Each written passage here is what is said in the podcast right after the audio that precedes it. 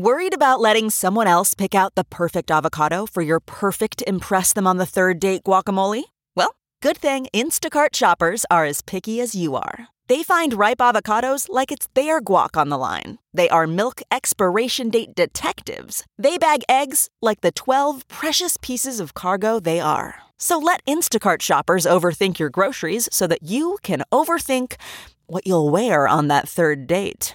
Download the Instacart app today to get free delivery on your first three orders while supplies last. Minimum $10 per order. Additional terms apply.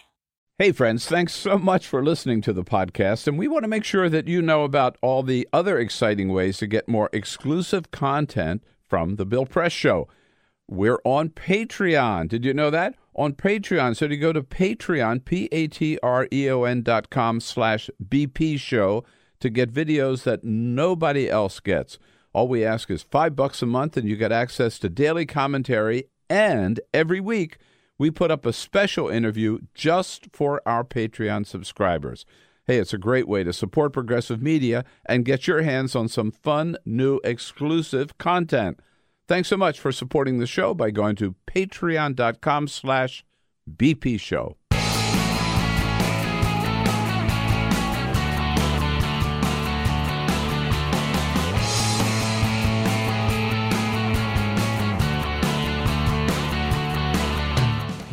everything you need to fight the Trump administration. This is The Bill Press Show, live at youtube.com slash The Bill Press Show. Good morning, everyone, and happy Friday. We are live from Washington, D.C. This is Chris Lu guest hosting the Bill Press Show on a uncharacteristically kind of warm and rainy, muggy uh, December morning here. We've got a lot to cover. I am joined in studio, as always, uh, by Bill's uh, trusty producers, Peter and Ray. Welcome to both of you. Hey, Chris, how you doing? I am great. What's Th- going on with the weather? You just mentioned the weather. What the hell is going on? I- you know, we had kind of low 40s all week, and suddenly I get up this morning at 62 degrees outside. It is. It it it feels. It's muggy. It's rainy. It is. Uh, it is not holiday weather right now. Not at all. So we've got a busy day, and I was I was saying to Peter as I was prepping yesterday afternoon, I had kind of a lineup of things I wanted to do, and then. As always happens, Donald Trump upends everything. Uh, You know, what's wonderful is we've got some great guests.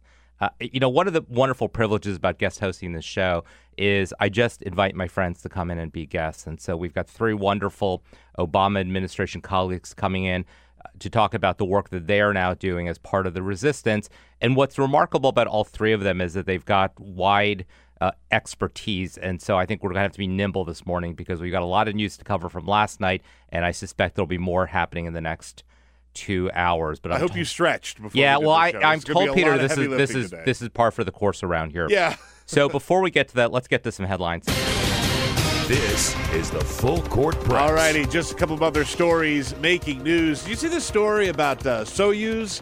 The uh, they came back from st- some space. Spe- three space station crew members returned to Earth yesterday. They were up on the International Space Station for six months. Six months they were up there. Uh, it's a NASA astronaut, a German astronaut, and a Russian cosmonaut. Were all up there for six months. They uh, they safely touched down in Kazakhstan yesterday early, early, early morning. They were one minute ahead of schedule. Like I said, they were in space for a total of 197 days. They were working as part of two different expeditions that were up there in space.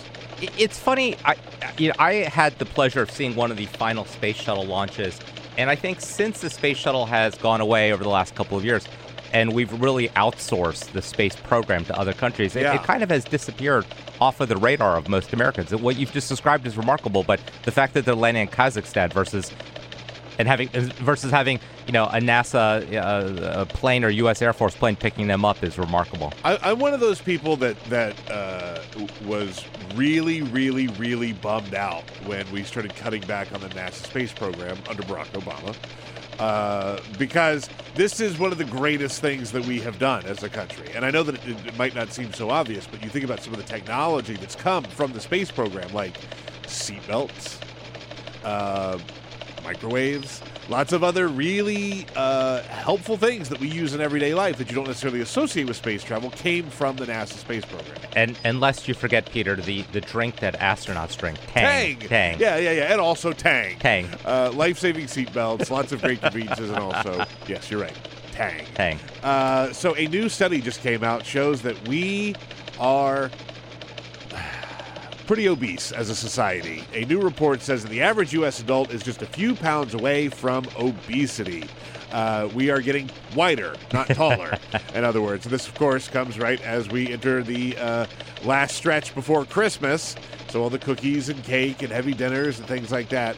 Uh, think about that before you have a second serving. So is it we're getting wider, or the airplane seats are getting narrower? That's a very good or point. It's probably both happening. At Probably the same. both at the same time. Yeah. Again, the uh, Center for Disease Control records, they've been keeping records since the early 1960s. Uh, the average man was a little over 5 feet 8 inches tall and weighed 166 pounds. Uh, today's average height is 5 foot 9, uh, and, which is a little bit shorter than we were a decade ago. And uh, we're all getting heavier.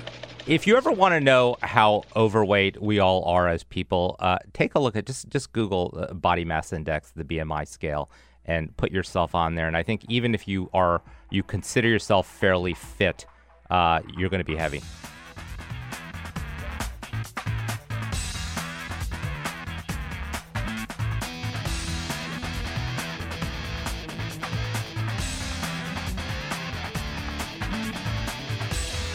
This is the Bill Press Show. Good morning, everyone, and happy Friday from Washington, D.C. This is Chris Lu, guest hosting the Bill Press Show, a frequent guest, uh, sometimes guest host. Uh, it is fun to be here on a Friday, and, and as I learned when I came in here, today is the last live show for the Bill Press Show for the year, and we're going to have some fun. And I'm joined, as always, by Bill's producers, Peter and Ray. Peter, good, great to see you. We're already in party mode. We are. We're in party mode. I'm going to be honest. dude. This is this is our last show. I, if we were drinking, that would be. Have we? Have you all ever done a live drinking? And oh yes, you have. Well, I, Chris, I'll tell you about our 420 show another day. Uh, when, when when we all got high in studio, but we do drinking shows. I'm glad you actually brought that up because we are off next week. Uh, we're gonna take we're gonna take some time off. However, we have been working very, very, very hard the last couple of weeks. We've been putting a lot of stuff on tape so that next week, when we're gone, we're all going to be wherever we're going for Christmas. There will be new, brand new content uh, that you can get on our YouTube channel, youtube.com slash The Bill Press Show, and also our podcasts. You got to check out our podcasts because we're putting up new stuff every day while we're gone. Uh, you can find more information at billpressshow.com, or if you just go to Apple Podcast or anywhere that you get your podcast and look for the Bill Press Show, uh, you'll be able to get it. One of the things that we did do, in case you're wondering how to celebrate, is we did a whole segment on holiday beers with our buddy Greg Engert from Blue Jacket, a great brewery here in town, uh, and we we we got tanked. We got tanked. We got tanked in the morning, and uh, we put it on tape. And so you can, if you have any questions about like how to serve beer over the holidays, or what are some cool, fun beers you might want to try, or some different fun styles, we got you covered. And, and, and does the quality of the conversation change throughout the course of the broadcast? Let's just say it spirals a it little spirals. bit. Let's just say it spirals a little bit. It's, the we, it, uh, we did a, a great roundtable uh, from some White House reporters. We did a roundtable with some congressional reporters.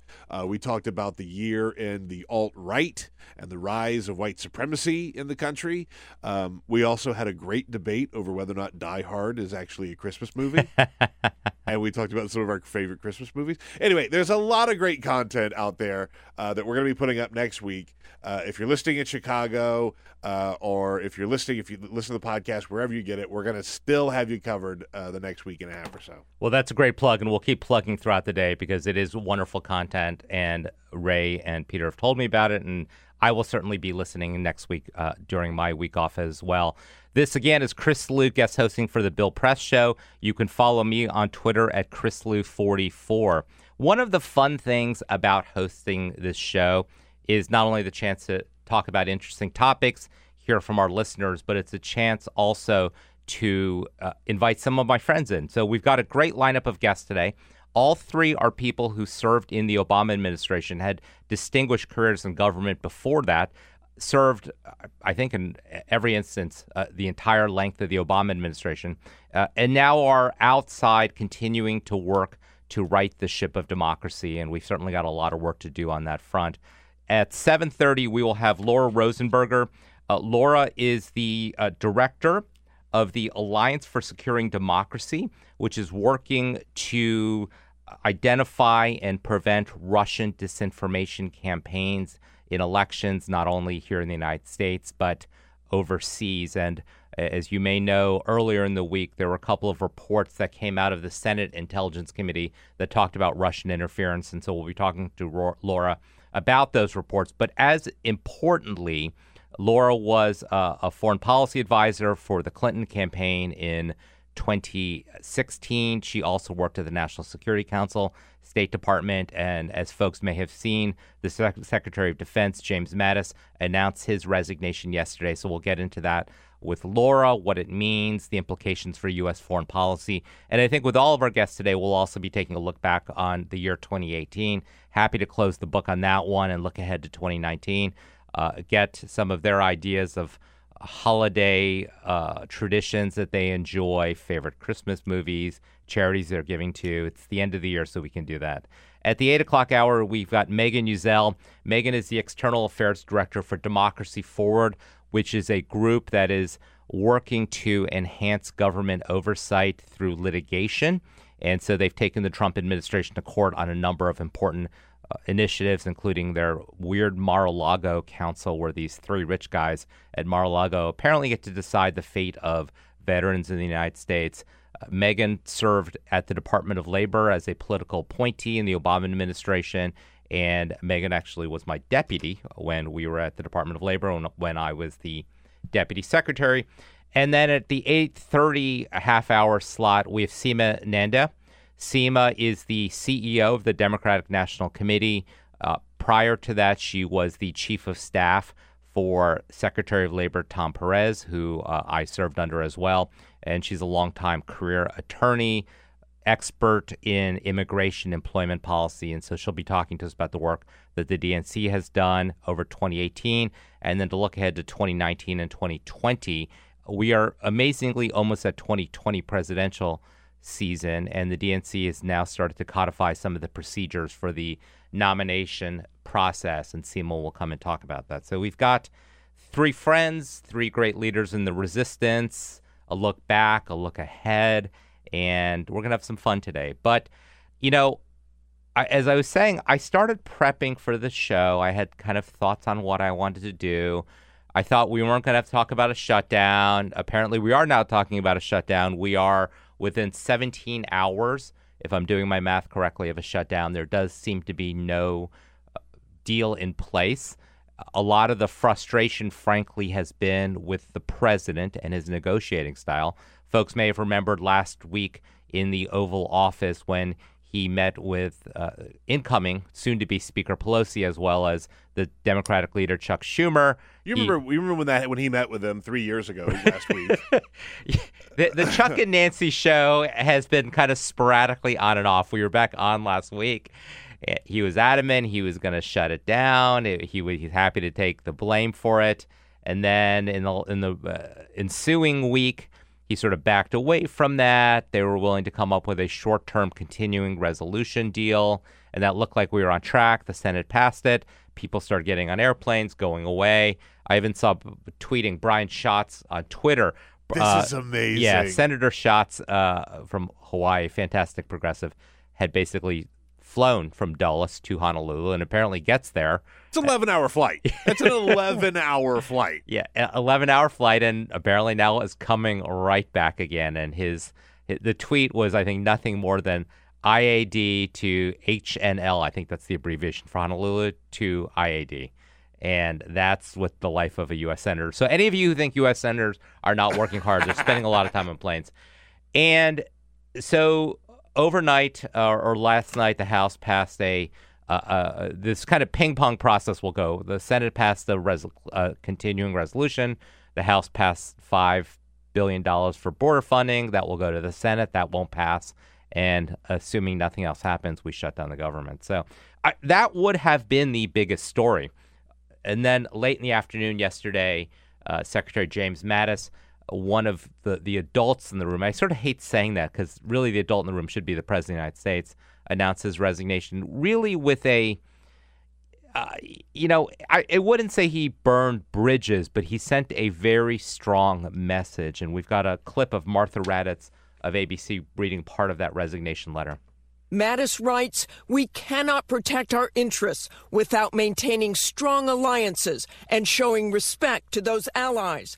Mattis adding, We must be resolute and unambiguous in our approach to those countries whose strategic interests are increasingly in tension with ours. He specifically cites China and Russia, telling Trump, because you have the right to have a Secretary of Defense whose views are better aligned with yours on these and other subjects, I believe it is right for me to step down from my position. Yeah, so this is pretty remarkable. Mattis is not a political person, and he there's been clear that there have been disagreements over the almost two years, and he's really kept those disagreements in check uh, we've had this pattern where Trump goes to these international convenings, whether it's the G7, whether it's NATO. He basically you know, lobs a grenade into these meetings and walks away, and it's left to Mattis to clean it up. He basically has to stomp around Europe and reassure the allies. But by and large, he's kept that under wraps. And so this is really kind of his big middle finger to Trump on the way out. And and what is remarkable, and I really do hope people have a chance to read this. I mean, you see Mattis, and again, whether you like the guy or don't like the guy, laying out his principles of, uh, and really laying out the principles of a 70 year consensus we have in foreign policy uh, that's based on our alliances in Europe. Uh, it's based on a clear uh, eyed understanding of who our friends and foes are. And so, uh, and saying essentially, Trump, I disagree with you, and you have the chance to have your own Secretary of Defense. Well, you know, the, the thing that's so terrifying about this to me is uh, look, James Mattis is not a good guy. Okay. Uh, and I think there's a difference between saying, you know, he's not necessarily a Trumper. Uh, he didn't carry out every single thing that Donald Trump wanted. Apparently, there are reports that say that he stopped some of the things that Trump wanted to do. But look, James Mattis was responsible for killing a bunch of children on the school bus in Yemen. James Mattis was responsible for sending uh, a large group of troops to go to the border to terrify uh, migrants who were legally trying to come here to this country, and he went along with that, and that's that's a problem. Uh, however, there is something to be said about the fact that James Mattis does sort of come from a more um, normal background for someone who would be president or someone who would be secretary of defense. You know what I mean? Uh, this is not some like wacky ideologue that is just a Trump acolyte that he slid in there. Um, so I'm not my my heart doesn't break for James Mattis leaving by any stretch of the imagination, uh, but it is concerning because now this opens up the door for someone to be a secretary secretary of defense who is just going to be a Trump acolyte. And as you see Democratic gains in the House, and as you see uh, Democrats really sort of riding this momentum, Donald Trump is going to continue to insulate himself more and more and more. And that's what you see with uh, Matt Whitaker being named as the acting attorney general. Bill Barr being nominated for Attorney General. These are guys who have said that they think that the Mueller investigation should be shut down, and they will probably use their power to do it. Uh, you look at um, the new chief of staff, Mick Mulvaney, who is a guy who has proven himself to be very, very loyal to Donald Trump in a bunch of different roles. Uh, he's he's taken on hell. I think this is his third job on his business card right now. Uh, and look, wherever we go for Secretary Secretary of Defense, uh, my gut tells me it's going to be someone who is very sympathetic to whatever Donald Trump wants to do. Build up the nuclear arsenal, threaten nuclear war against our uh, uh, uh our enemies, um, continue to play politics with our troops by sending them to the border for a made up crisis. Right air quotes crisis. uh, you're going to see more and more of this as Democrats continue to take power, and Secretary of Defense is one of those jobs that you don't want someone like that in there. No, uh, competence really does matter, and again, we could stipulate that Mattis's policies haven't always been things we've agreed with. I think it, it's going to be fascinating when the, the history books are written about this administration. Peter just laid out a couple of really great examples where Mattis has fallen short, but we're also going to look at the things that perhaps you know he may have stopped along the way. the The Washington Post this morning has an interesting article about the the number of disagreements, uh, public and, and and not so public, at this point about uh, between Mattis and uh, and Trump.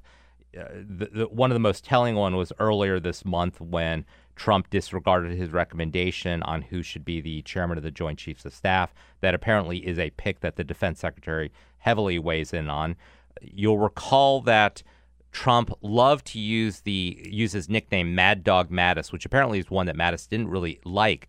But lately, Trump has been backing off during a public interview, he called Mattis a Democrat, and he's lately been referring to the retired general as moderate dog. Uh, according to this article, uh, Mattis has expe- uh, expressed skepticism about the prospects of nuclear disarmament negotiations with North Korea. He disliked the president's conciliatory posture towards Putin. He uh, disagreed with the decision to pull out of the nuclear deal with Iran, relocating the U.S. embassy to Israel uh, to Jerusalem. He apparently disagreed with the transgender uh, ban uh, of service members, uh, and especially the launching of the Space Force, which is kind of a odd thing. Has always been an odd thing, and Mattis thought that was really not that necessary. So, it, the but it, it's right. I mean, we we are moving. We're moving away from competent people, and they may be competent people that we don't dis- we don't agree with, but uh, now to I don't want to say these are incompetent people, but people who are putting loyalty over competence or loyalty over service to country. And and it's been interesting to see Republicans over the last 12 hours or so express consternation and throw their hands up. Marco Rubio has been on a little bit of a tear uh, tweeting about this, saying, you know, now Congress, now those of us in Congress who agree with the president on his policies need to step in and exercise oversight and you want to say to Marco Rubio, where have you been for the last two years? Now, why are you finally stepping up? Uh, and and it is there is something to be said that it's not Jim Mattis's job to save the republic. It's ultimately the job of the two co-equal branches of government, and in some important respects, the federal judiciary has done its role, but under Republican control, this Congress essentially has been AWOL, and and and it's basically enabled all of the worst instincts of this president, and that's where we are right now. You know, to to me, uh, what what I think of when I watch what's happening now, and I've thought this way for for quite some time. Uh, this is the analogy of the boiling a frog. You know, you know this analogy. If you throw a frog into boiling water, he'll just jump right out. But if you put them in a pot full of water and turn the heat on and let it slowly come up to a boil, the frog doesn't notice until, oops, it's too late. And I kind of feel like Republicans have uh, been sitting in this water that's slowly getting hotter and hotter and hotter and hotter and hotter and hotter. And we're now at a point where it sort of feels like we're pretty close to a full roiling boil. And I think it might be too late. Yeah. I think it might be too late. One of the interesting things that I saw overnight, and I just want to read you a statement uh, from a U.S. senator about Mattis's resignation quote, I believe it's essential that the United States maintain and strengthen the post war World War II alliances that have been carefully built by leaders in both parties. We must also maintain a clear eyed understanding of our friends and foes and recognize that nations like Russia are among the latter. I was sorry to learn that Secretary Mattis, who shares those clear principles, will soon depart the administration. I am particularly distressed that he is resigning due to sharp differences with the president on, and on these and other key aspects of America's global leadership. That statement was written and put out by none other than Mitch McConnell. And oh for, and for Mitch McConnell to put that out, uh, you have a sense that there is some genuine anxiety and concern on the Republican side right now. And we'll dive more into this with Laura Rosenberger. But and that's the funny thing, like you know, the shutdown in any other world would have been a big story. Uh, and and and now we've got the Madison, uh, we've got uh, well We got the Dow dropping 470 points yesterday. Interesting statistic. Oh yeah, also that. Uh, and I think it's about to. So I think it, it's maybe heading up a little bit this morning when it opens. But a couple interesting stats, uh, which I tweeted out shamelessly. I'll I'll give uh, my Twitter address, ChrisLu44. Um, uh, the the Dow right now for the year is on pace for the worst performance for the year since 2008 during the Great Recession. In the month of December, the Dow is set for its worst performance since 1931, the Great Depression. And since Donald Trump took office, the Dow is up 18%. Uh, the comparable figure during uh, uh, Barack Obama's time is 45%. So, really, again, those of us who have done served in government, particularly those that have worked on economic issues, know that the, that the stock market isn't really a reflection of where we are as a country. That being said, this president made it the benchmark of his accomplishment, and he's not doing very well on that front no, right you, now. You, you worked in the Obama administration. How many times did Barack Obama come in front of the country and say, "Folks, we had a one percent increase.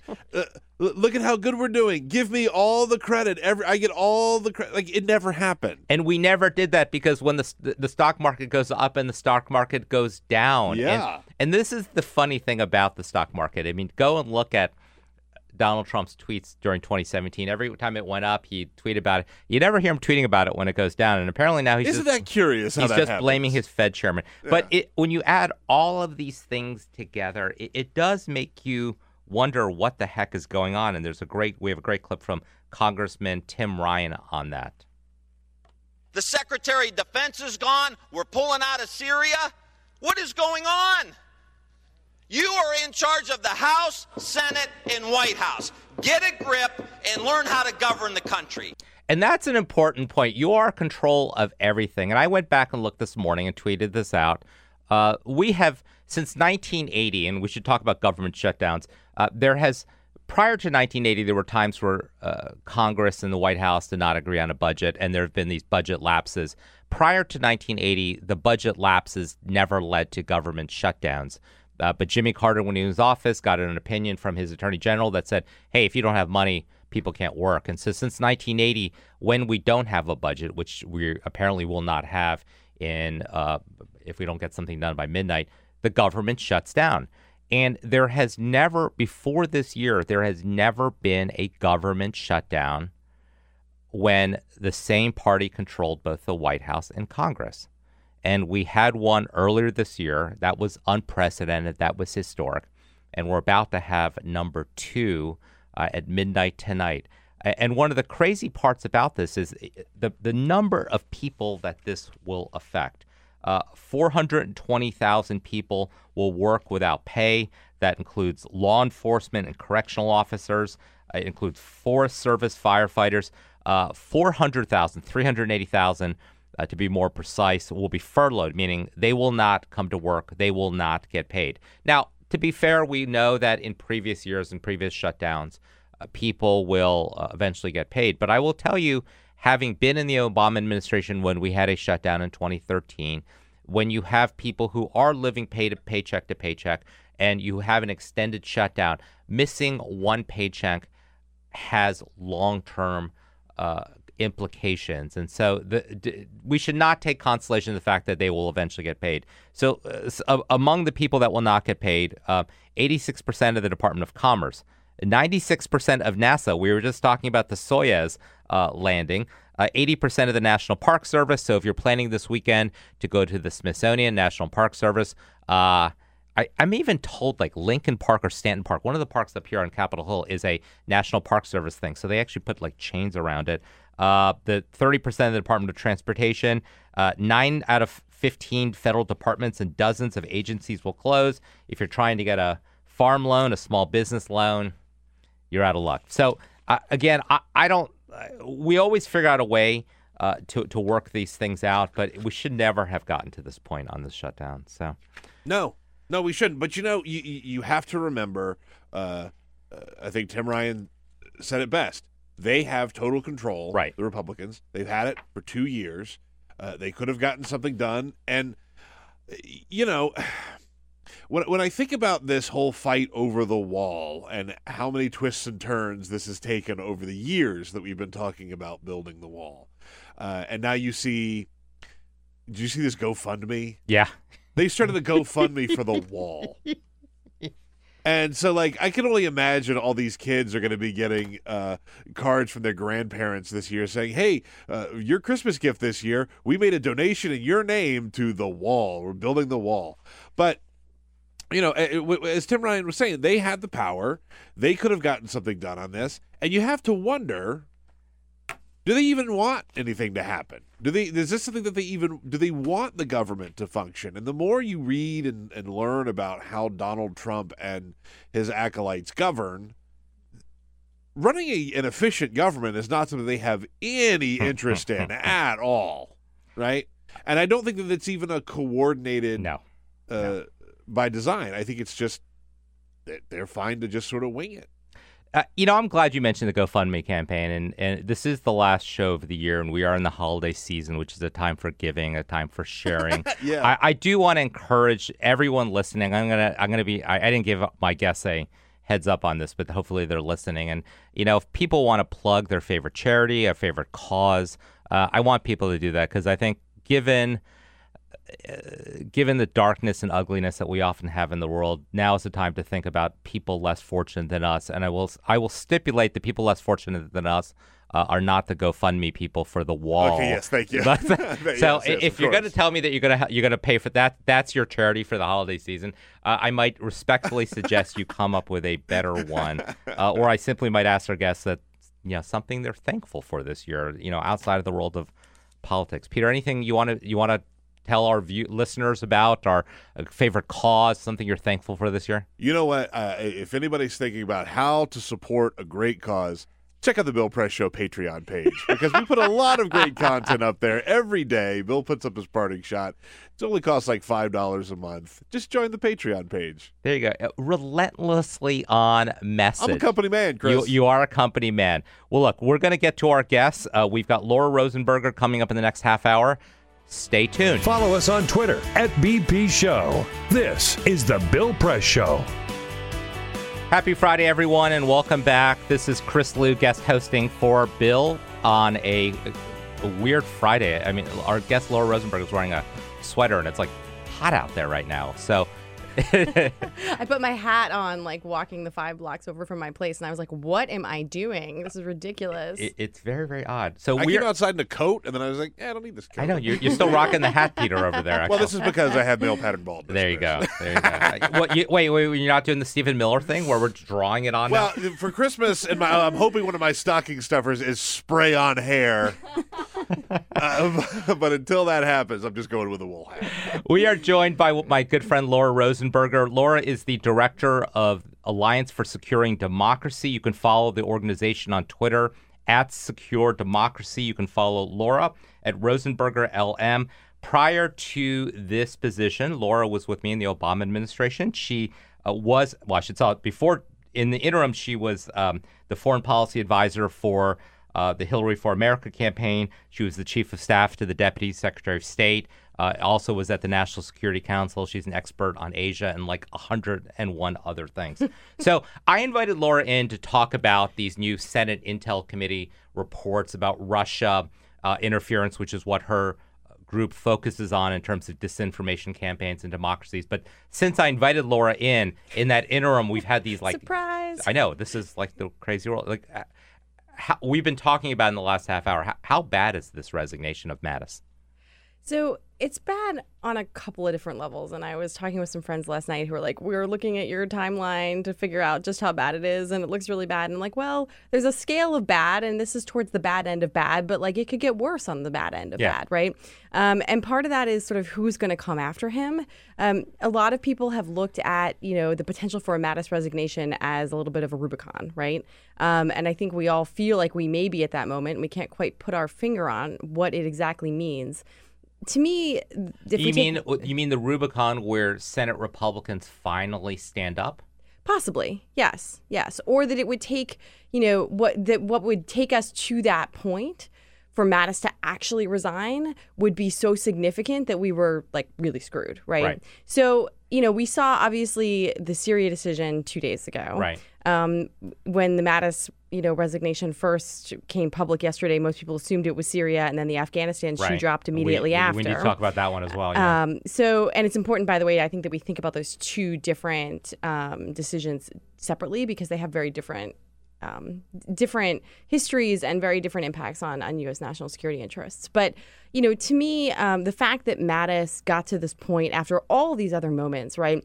Whether it was, you know, we forget about this, but like early on, you know, the president wanting to um, sign an executive order that would have allowed him to, you know, conduct torture again, right? um, you know, various decisions surrounding detention of prisoners um, of war, you know, various decisions about sending troops to the southern border, right? That lo- many people believe Mattis probably did not agree with, but that it got to this point that he feels he can no longer, as he made clear in his letter, you know, re- represent a president whose um, views are so different from his own.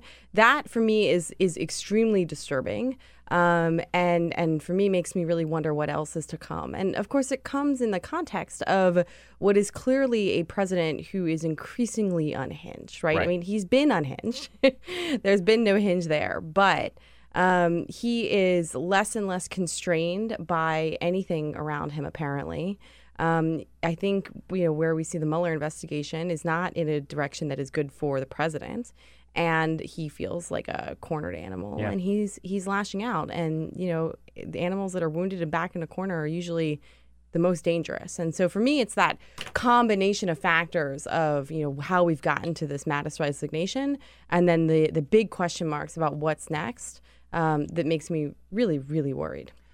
Last time you and I were both in the studio together was right after Helsinki. Oh God! and I know you. Were, I remember you were in Helsinki, and, and I post Helsinki, Mattis basically was like jetting around Europe trying to reassure Al, which I think is kind of like a common thing. Any kind of summit, he has to go do the cleanup on aisle whatever aisle Europe. He has to do the cleanup. Uh, and, and, and it's that was the thing that was striking. I mean, you know, look, we we can we can have a rational strategy in Syria. We can have a conversation about the war in Iraq and whether we have an exit strategy. I was sort of struck when I read the Mattis resignation letter, sort of the broader way it was framed mm-hmm. in terms of his 40 year commitment to our alliances, in mm-hmm. particular in Europe, his clear eyed view of who China and Russia mm-hmm. were, and this very clear disagreement with the president about a worldview. And so, you know, again, I, look, I mean, I think we, uh, I think Sarah Sanders said yesterday. I mean, he's the president of the United States. He can pick whoever you want to pick, and that at some level is that's correct. And at some level, it's sort of terrifying when you're making decisions as he's making in Syria that apparently were done without even consulting or without the consent of the, the U.S. military and without consulting with our allies as well. Yeah, and I'm also told um, by a, a, a colleague who's still in the administration um, and in a position to know that um, the Afghanistan decision, which you know, to remind folks, Afghanistan is a NATO mission. Right. It's actually a NATO mission. It's it is um, still a result of the only time that NATO has ever invoked Article Five. Right. After the 9/11 attack, and our allies play a really critical role in the ISAF mission, the International Security Assistance Force, which is NATO's mission in Afghanistan. And, I am and, and we should remind people this uh, because Donald Trump loves saying that we are basically supporting NATO and NATO's not supporting us. This mission is is in an effort to protect against an attack that happened against the United States. Right. Yeah. Exactly. Exactly. No, this was um, the um, the mission essentially to quash Al Qaeda. Right. Right. Um, to dri- you know drive out the Taliban because they were unwilling to deal with Right. Al Qaeda on their own, um, and then to keep Al Qaeda from becoming resurgent um, Right. in Afghanistan. And you know, I am told that this decision was made without consultation with NATO.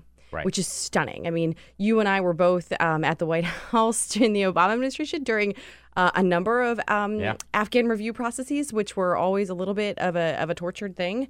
In part, though, because it's It's a bad use. That's a bad. I'm sorry, they were a- they were an extremely bureaucratically complicated, but very very um, well thought through. Decision making processes. Well- um, well. But but the but the reason that they were that is because it's so complicated. Right. It's so complicated. This is not an area where you can make an easy answer. If No. there were easy answers, we would have made them a long time ago, right? And so the fact that this decision would just be made willy nilly without a without consultation with our allies, whose national security interests are going to be very directly impacted by this, and you know this could very well, combined with everything else, affect their willingness to stand with the United States. And, and this is an important point, and I think um, leaving aside policy disagreements, leaving aside you know what our long-term strategy is in these regions are, it's it's trust in the United States. It's our reputation as a dependable ally. It's what our role in the world is, whether we're going to essentially cede Syria to the Russians, as we are apparently ceding most of Africa to the Chinese at this point. Uh, it, it, it, it raises larger questions, in particular among our European allies. Can they trust the United? Is is the United States a trustworthy partner? Well, and this is where the Mattis decision also has sort of larger than life implications because talking to you know European officials, I mean, I was just earlier this week with a, a European foreign minister, um, and and the mantra for them is always, well, but there's Mattis, you know, and Mattis always is the one who they have seen as sort of the rock um, and the source of stability, and the one that can assure them that um, he's going to do everything possible to to make sure that things continue to go in the right direction. And with him gone, you know, who do our allies cling to for that sort of source of stability? And according to some of the reporting overnight, and, and you can correct me, I don't know if it's Syria or it's Afghanistan, where apparently the people who are now pushing back against the president are Pompeo and Bolton as well. And when like John Bolton becomes like the voice of reason in, your White House, that does become sort of interesting and troubling as well. Yeah, I actually hadn't seen that reporting, Yeah. um, but you know, I think that the dynamics at play here are, are quite interesting. My understanding is that Pompeo was surprised by the Syria decision earlier this week. Um, pretty much everybody was surprised, is, is my understanding. Um, the Bolton dynamics in the White House and how this uh, administration's sort of, um, I don't even want to call it interagency dynamics because I don't believe that there is any such process or, or sort of deliberative body in a real way. It does make you wonder what they use the, the sit room for these days, actually, because it's not doing interagency meetings. Yeah, well, of course, you know, there was the whole, um, uh, you know, uh, oh my gosh, why am I blanking on her name? The the reality Oh, TV right, uh, star. Omarosa. Uh, Omarosa. Ro- She got fired, right? And recorded it in the sit room. So they apparently, you know, John That- Kelly I- well, uses it for the tough conversations. I, well, that would be that would then it would be frequently used if that's where we're doing our personnel. I guess it room. would be. I mean, very nice, well-equipped conference Right, room with, nice, you yeah. know, no natural sunlight, and yeah, yeah, we all love those So- you've spent a lot of time in your career thinking about Asia, China, Korea, places like that. So let's let's just take a step back. What does this do as Xi Jinping is negotiating with Trump on a trade war? What does it do when uh, Kim Jong Un is? I, I would not say negotiating a, a denuclearization. They sort of, sort of saying dancing around one. Uh, as they are approaching the Trump administration, uh, how does their posture affected by all this? Well, the two people who are loving this chaos the most um, are Vladimir Putin and Xi Jinping. Right. Um, you know, uh, I mean, at the end of the day, I actually think it's a long, complicated answer. You know, Xi Jinping and China do want stability in the international Right. system. They're not de- they're not super comfortable with a lot of upheaval. But the fact that the U.S. is a pulling back from the world, right? B um, so internally focused with our own problems that we're unable to exert global leadership. Um, and three, that our allies are very unsure of where we are going to be for them and therefore kind of hedging their bets in a number of Right. cases. Um, those are all things that make Xi Jinping quite happy. Yeah. And when we're not present in the international institutions that do need reform and updating, but when we're not the ones driving that, it's China that is. And that is decidedly not in our interest. Yeah. And if you're Kim Jong Un, you know, I mean, basically, uh, Kim Jong Un has just decided and, and realized um, what many of us knew would happen when we started with a summit. Um, with you know without any other process around it, which is that the only person that Kim Jong Un needs to deal with is Donald Trump, and Donald Trump is one that he can take for a complete and total ride. And so, But Laura, they wrote beautiful letters to each other. They they fell in love. Letters, very large letters presented in very large envelopes. I mean, these things size matters apparently. Um, yeah, I mean it's it's a little bit crazy town. Um, and you know, my deep concern is that at the moment we have a situation on the Korean Peninsula um, where in fact the South Koreans are driving full force ahead with an inter Korean dialogue process. Um, the U.S. doesn't really seem to have a strategy or policy at all. And there's actually a lot of um, potential for a rift to occur between the U.S. and South Korea. Um, if the South Koreans move faster on their dialogue process than where the U.S. believes we should be. Right. And that requires real, careful, skillful, really hands on diplomacy to ensure that there is no space between the U.S. and our South Korean ally. The only two countries that benefit from space between the U.S. and South Korea are North Korea Right. and China. Right. And uh, and I don't really see a meaningful process. I mean, look, I, I do want to give credit where credit is due to the people who are in the trenches and trying to do the right things here. Steve Biegun, who's the U.S. Special Representative, um, uh, was in South Korea this week. Uh, clearly, was trying to to do some management and work with our South Korean allies to make sure that there is no space there. But you know, the North Koreans are super smart, and they dropped this big, big statement in the middle of his visit, essentially saying. Well, what you guys say is denuclearization is not what we think of denuclearization. And oh, by the way, remember that lovely, dinky little statement that we negotiated with your president? Well, he's been out there selling a bill of goods, and what he says was in there is not what was in there. And by the way, they're right, right? Like that's the crazy thing is like when it comes to what was in there, what the North Koreans are actually saying is is the is the truer version of reality, which is also terrifying. Well, and it's so important to go back and read Trump's tweets post Singapore. Essentially, the the mission ac- accomplished Mm-hmm. declaration, the same one his weird statement on Syria that we've defeated ISIS, so we're not Right. leaving it. It's, Yeah. yeah, it's. Uh, if you're just joining us, we are with Laura Rosenberger, who is the director of the Alliance for Securing Democracy. We could do foreign policy all day, but I, I do want to touch on something else. So, the Alliance for Securing Democracy really is working to expose and prevent uh, the Russian disinformation campaigns, which obviously affected the United States in the 2016 election. And I know, uh, I know your efforts are broader than just the United States and expand to other countries. So, earlier this week, and you might want to explain this a little bit more to the listeners. Uh, there were two reports that were commissioned by the Senate Intelligence Committee that looked at, again, the use of social media that came out. I was sort of surprised by them. Uh, I was, I guess, I was surprised by the extent of what they found. I'm curious. Why don't you talk about what they found and how surprised you were by them? Sure. So, just as you said, to kind of step back and remind what these were is um, in the two plus years since the 2016 election, you know, we've gone from the social media companies um, denying that that any um, of this kind of activity had occurred um, to admitting that this kind of activity occurred, but refusing to actually give details um, to finally providing um, a good bit of information to various congressional committees when compelled to do so by them.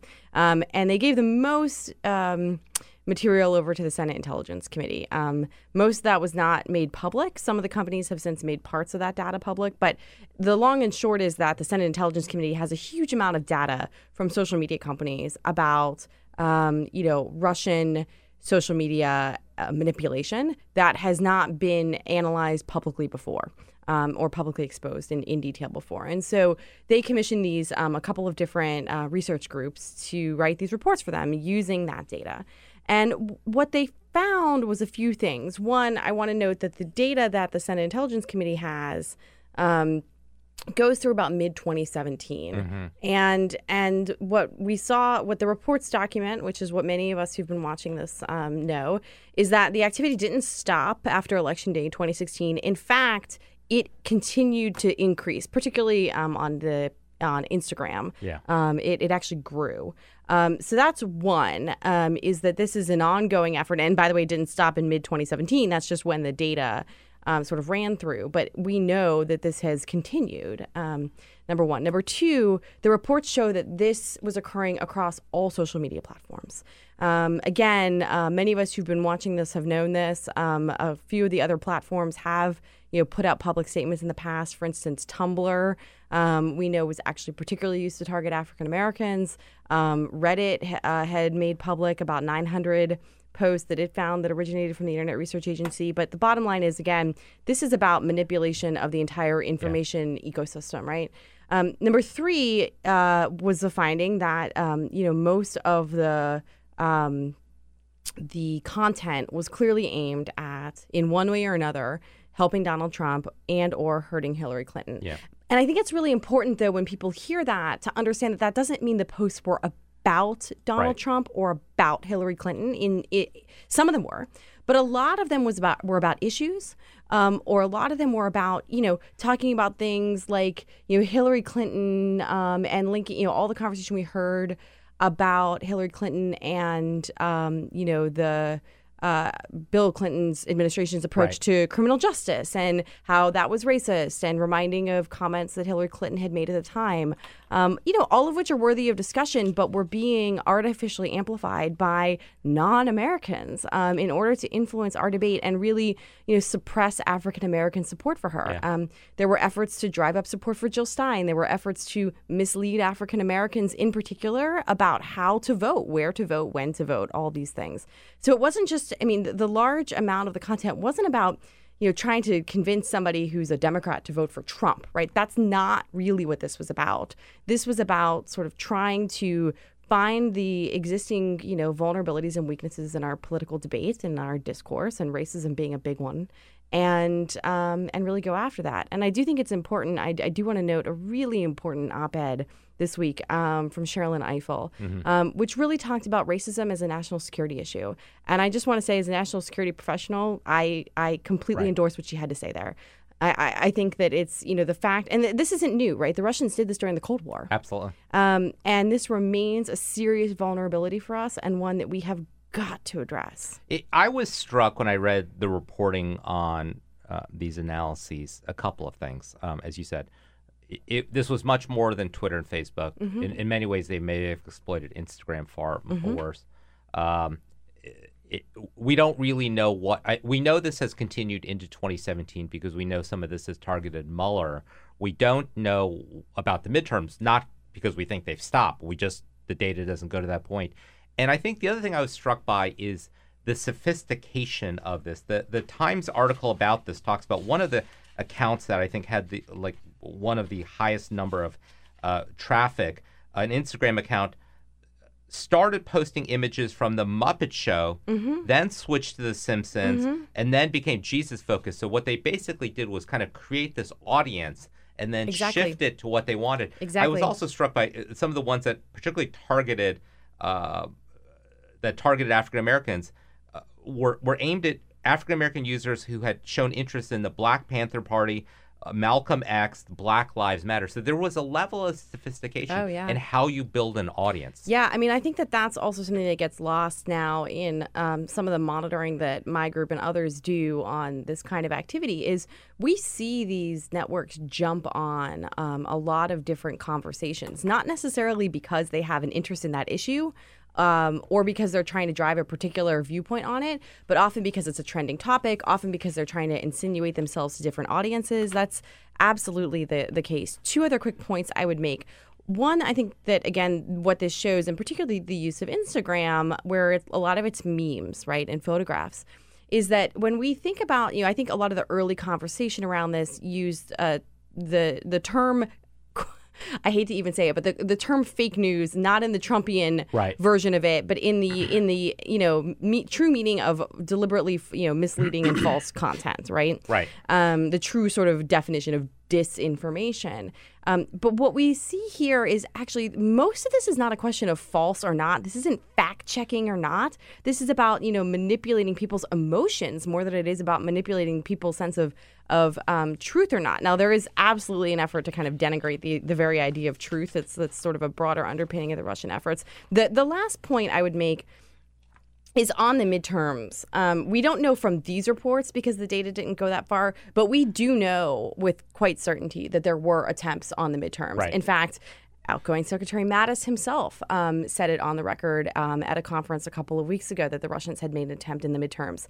Um, the day before uh, the midterm elections, Facebook took down um, a network of good account point. they had found online, and in fact, in in FBI indictment of a bookkeeper from the Internet Research Agency, which is the group within Russia that has been driving most of this content. In that um, in that charging document um, from October, uh, the Department of Justice says that um, the efforts that were being made by the Internet Research Agency included efforts aimed at the midterms. Yeah. I think one of your points, and I want to move on. I think one of your points is important, which is when we think about internal divisions within this country, racism, um, those are national security issues, and Um, it, it- these racial tensions have always existed in our country, but the Russians have gotten very, very good at exploiting this for their gains.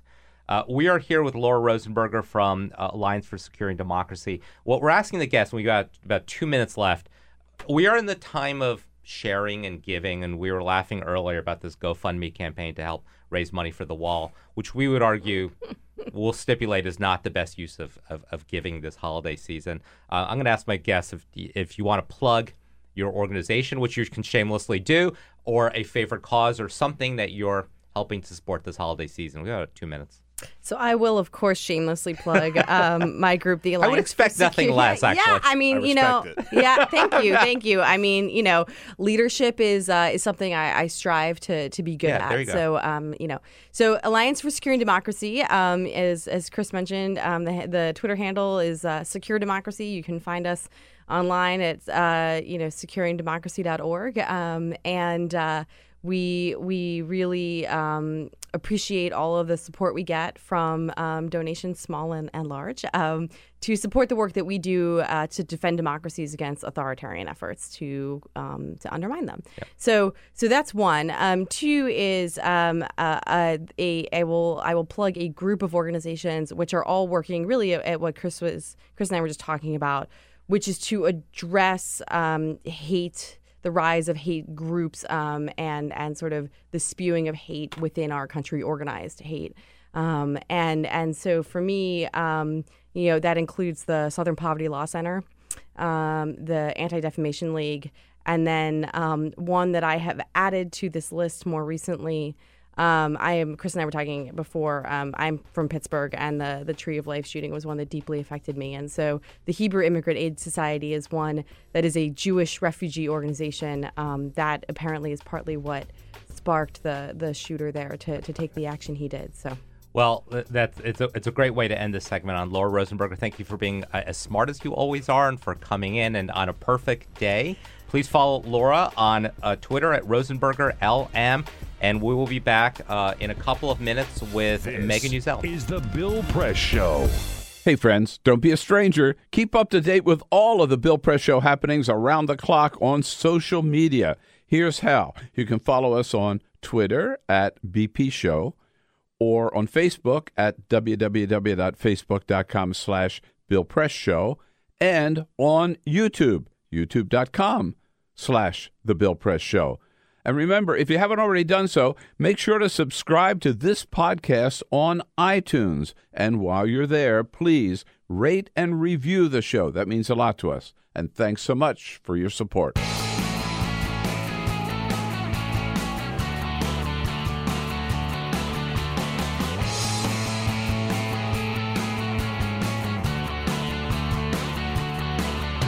Giving you everything you need to fight the Trump administration. This is the Bill Press Show. Live at youtube.com slash the Bill Press Show.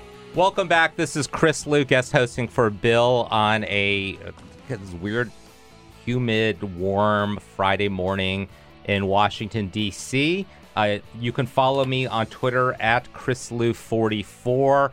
Uh, and if please tweet at me because I actually do respond to my tweets. I, I love, uh, and I'm not a meme person. So people send me memes and I just kind of catalog them and I'll do something with them, but I'm not really sure what to do with them. So uh, uh, I'm guest hosting today. This is this is kind of cool. This is the last live show uh, of the year. Uh, we're asking our guests, um, shamelessly, these are all friends of mine, uh, and we're going to be asking them, you know, in, in this time of giving and sharing, if there's something that they want to plug. Um, everyone has been shamelessly plugging their own organization, which is totally fine, particularly if you're a 501c3. You feel free to take the tax deduction. We will stipulate that if you want to give, giving to the GoFundMe for the wall is a bad use of money. You're immediately disqualified. It's a very, very bad use of money. That's a very, very bad use of money. Um, but look, uh, before we get to our next guest, Megan Uzzell, we have some headlines. This is the Full Court Press. You got it. Just a couple of other stories making news. Chris, you know what today is? It's Uh, December 21st. Oh, it's the longest day of the. Oh no, the shortest day of the year. the year. shortest day of the Yeah, year. yes, go. indeed. Today is the winter solstice, the shortest day of the year. For the last six months, the nights have grown shorter, and the nights, or excuse me, the days have grown shorter, the nights have grown longer. That is about to reverse itself.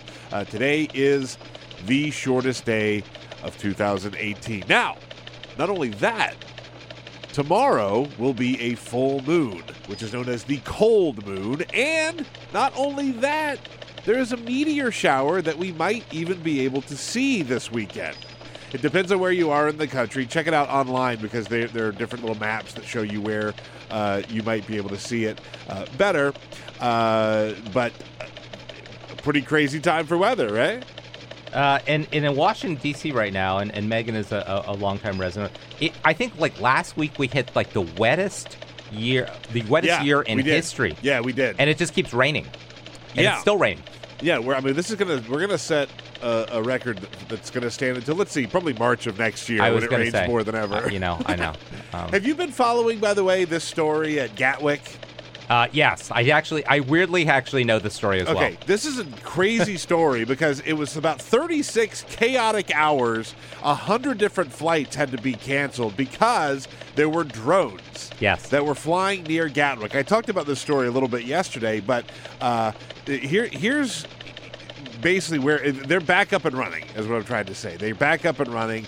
More than 126,000 passengers had their flights canceled on them because there were drones flying near Gatwick Airport. So everything is back to normal.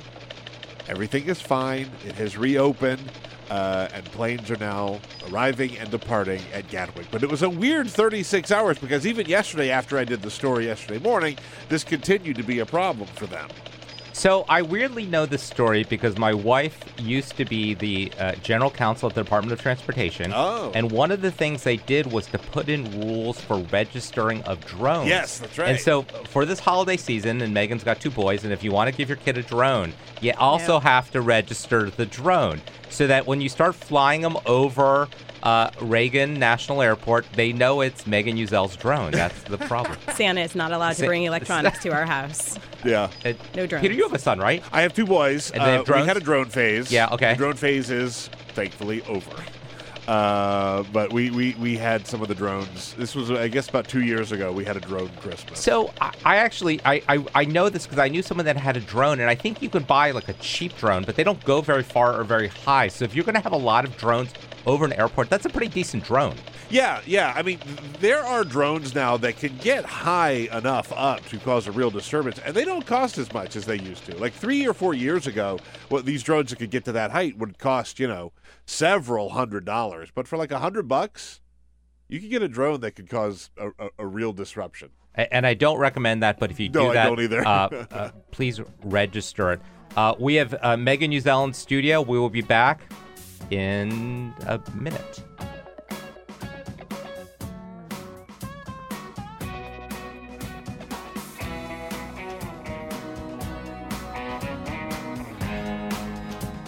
This is the Bill Press Show.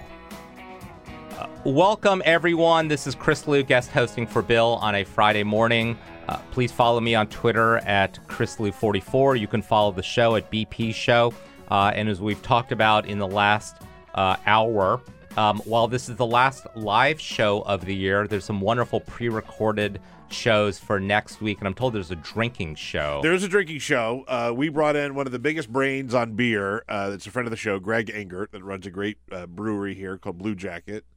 Uh, he brought us some holiday beers. So if you have any questions about, let's say your father-in-law is coming to town and you want to you want to get him a nice beer, he's got a lot of details about like good winter beers and what differentiates a good winter beer from a good summer beer. And of course, because you know we're we're very thorough in our research, Right. We had to try them. Well, there you go. I, I Yeah. would expect nothing less. Yeah. So, well, we are in, in studio right now with Megan Uzzell, one of my favorite people, and and she's not only one of my favorite people because she's really smart, but she also was my deputy when I was at the Department of Labor. Uh, she uh, is currently the External Affairs Director for Democracy Forward. She previously worked at the Department of Labor uh, and is a House veteran as well. Uh, Megan, welcome. You can follow uh, Democracy Forward at Democracy FWD. Uh, we need a better Twitter handle for you guys. And then Megan, you can follow it UZIKSDC. Um, thank you for A being here. throwback to my Kansas roots. Well, I know. So Megan is from Kansas, and so she actually has to do. Uh, Uzzell, I guess the Uzi is from Uzzell, the KS is from Kansas, the DC is. You've got it. There you go. Um, before we get to uh, Democracy Forward. Uh, you're a veteran of the Hill. Um, you're a veteran of federal government. We're about to shut down. Uh, you were in the shutdown in 2013, right? When the Department of Labor. Yep. Uh, what was that like? Yeah, it was a, it was a very unsettling, tough time. You spent as a federal employee a lot of time preparing for a shutdown. You had uncomfortable staff meetings where certain people had to hand in their IDs, their Blackberries, their badges. You knew no work was going to get done. You wanted to do your work. Civil servants are committed to getting their jobs done and to being able to serve the public, and to know that they're going to be sent home because responsible adults can't make the decisions they need to make um, is very unsettling. And you've got a range of people who are committed to the security and to the support for families across the country, and Yeah. they're not going to be able to do their jobs. No, and, and you and I know this because we, we it, it felt like every six months, every year, we were planning for another shutdown, and the amount of wasted time that happens in agencies all around the country, uh, offices all around the country, is incredible. Just planning for something that may or may not happen. It's an incredibly inefficient waste of time. Um, I do have to just play one clip because um, um, the incoming speaker has this wonderful clip about uh, uh, about the president golfing uh, during a shutdown. Maybe he thinks if government shut down, he can golf more comfortably. That's not how it works. Government must work, even if you're golfing for two weeks. God, I love that woman. I just, I'm, I'm like, I cannot wait till she gets sworn in as speaker. It's also a great reminder of, of like the little mini outrages that we had over Barack Obama golfing. well, no, this is the crazy the weekend. This and and this is the crazy thing. It when we're not going to say if when when Trump golfs uh, over the weekend uh, at Mar-a-Lago, um, his Secret Service has to keep defending him, uh, but they're not going to get paid. I mean, they'll eventually get paid, but they but they don't get p- paychecks along the process. Anyway, look. Um, so Democracy Forward was founded uh, last year to expose corruption in the executive branch, and uh, you fight that through legal action. I, it, give a perspective to the listeners who may not understand uh, why this organization was funded and some of your major accomplishments over the last two years. Sure. You know, Chris, I think as as you know, just because the the balance of power shifts doesn't mean the law changes. And just because someone doesn't like the policy doesn't mean that they get to undo policy or change policy by ignoring the law. So I work with a great team of people um, who are all extremely experienced, and we're challenging the unlawful actions the administration has taken in court.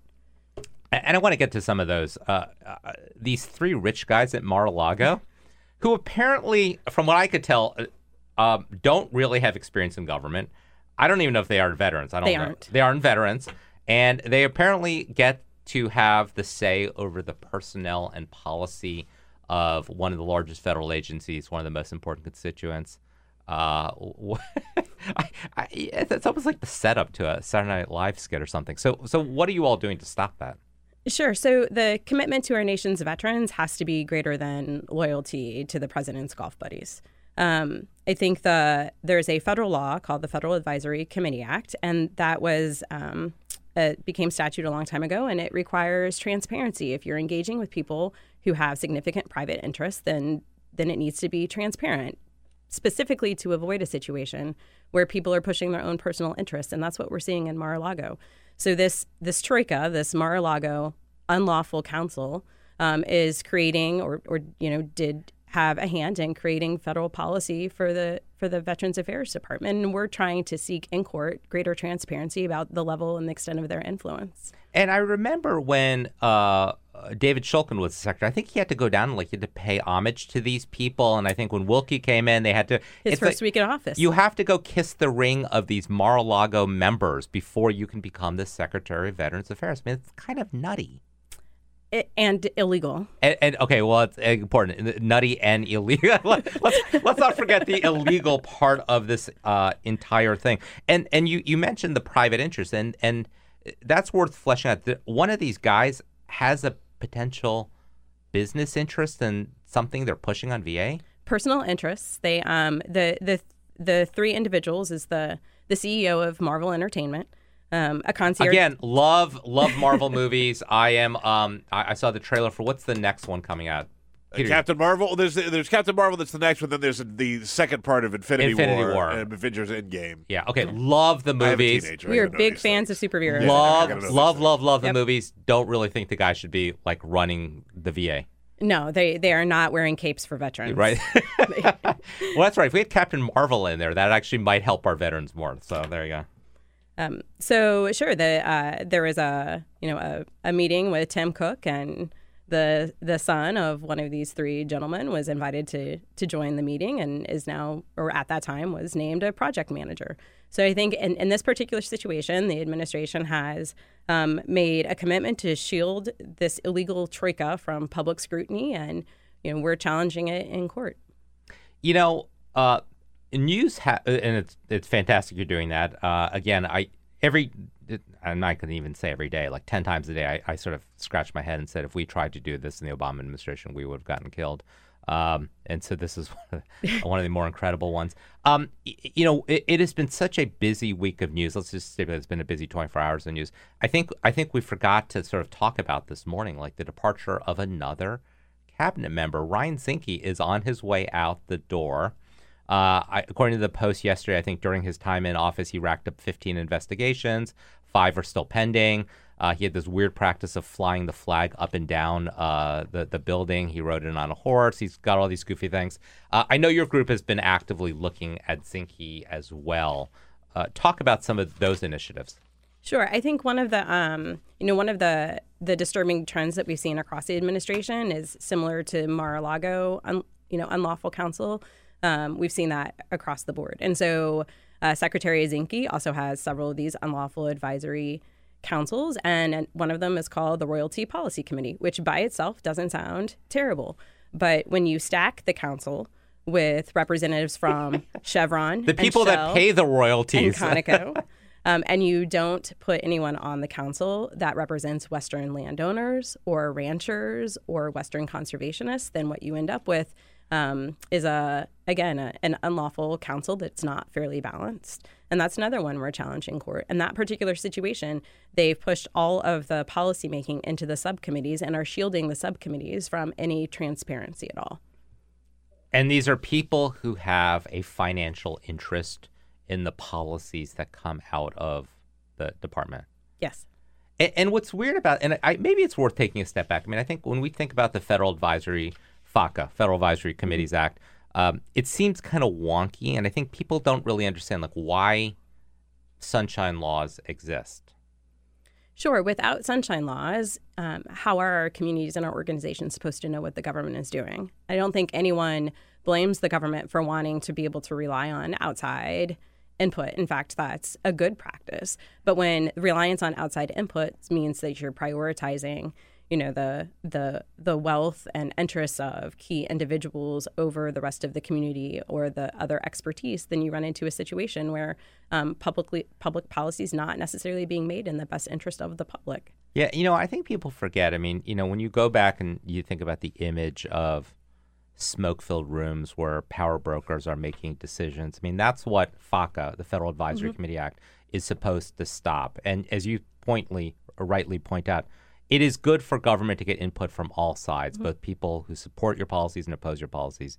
That's certainly what we did when we were government. We met with the unions and we met with the Chamber of Commerce, and you know, and we obviously were more in sync uh, with labor on on most things, but not all things, and and that's and that's good. But you you need to disclose those conversations so that people have an understanding of who government is acting for. And in this administration, where you've got so many appointees who are just rife with financial their own financial conflicts of interest and then they're meeting with other people who have their own financial conflicts of interest uh, it's a problem so um, so in, in that particular case, we, we've sought a preliminary injunction on behalf of the Re- Western Organization of Resource Councils, and the next meeting is of the re- the Royalty Policy Committee is scheduled to happen at the end of January. So we'll we'll see what happens between now and then. One of the nice things people have actually uh, on Twitter been asking me, you know, th- what does, do all of these things disappear when Zinke leaves?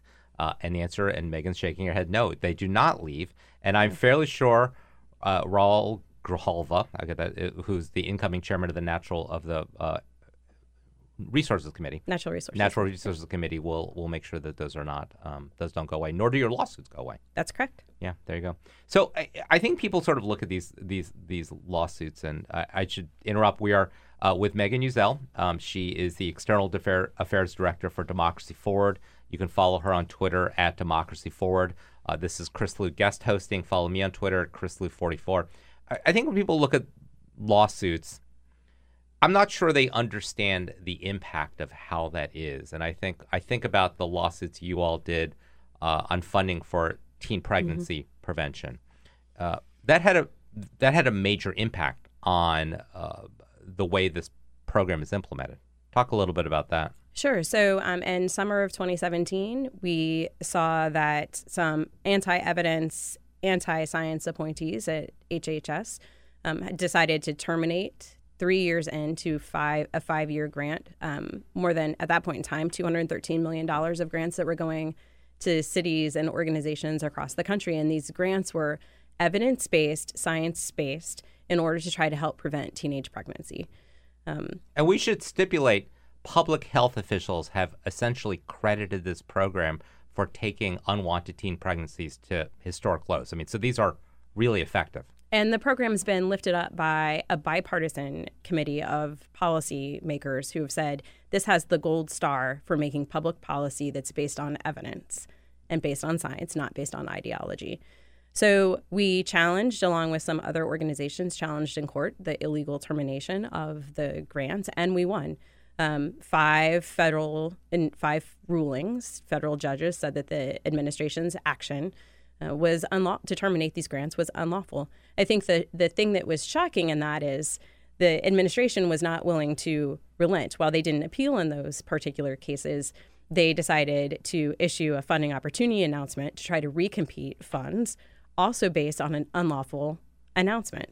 So it was contrary to the statute. It wasn't evidence based. It placed ideology over the evidence. And, and we should and we should explain the ideology is is prioritizing abstinence over teen pregnancy prevention. Right, Un- untested, not Untested abs- scientifically based exactly. abstinence. That's right, Yep. exactly. Yep. Um, so when HHS decided to try to take you know that road, we challenged them in court, and along with uh, Planned Parenthood on behalf of some of their affiliates, and won in Oregon and the Southern District of New York. So seven times in a row, federal judges have found that HHS has acted unlawfully with regard to this to this particular program. It's important to understand, and, and we've talked a little bit about it in, the earlier segments about the important role of the different branches of government, and uh, we can stipulate that Congress has essentially done nothing over the last two years. Uh, the Republican Congress to check this administration. The federal courts have actually been pretty good on a lot of. It. We haven't. I mean, you know, people suing the Trump administration certainly haven't won all of these suits, and obviously the travel ban getting to the Supreme Court at the last version of it. Um, that's one of the notable defeats. But in a lot of these district court actions challenging actions of the Trump administration, you know, these are Republican judges, Democratic judges, and basically finding that there is a set of there's a way that you do business in the federal government.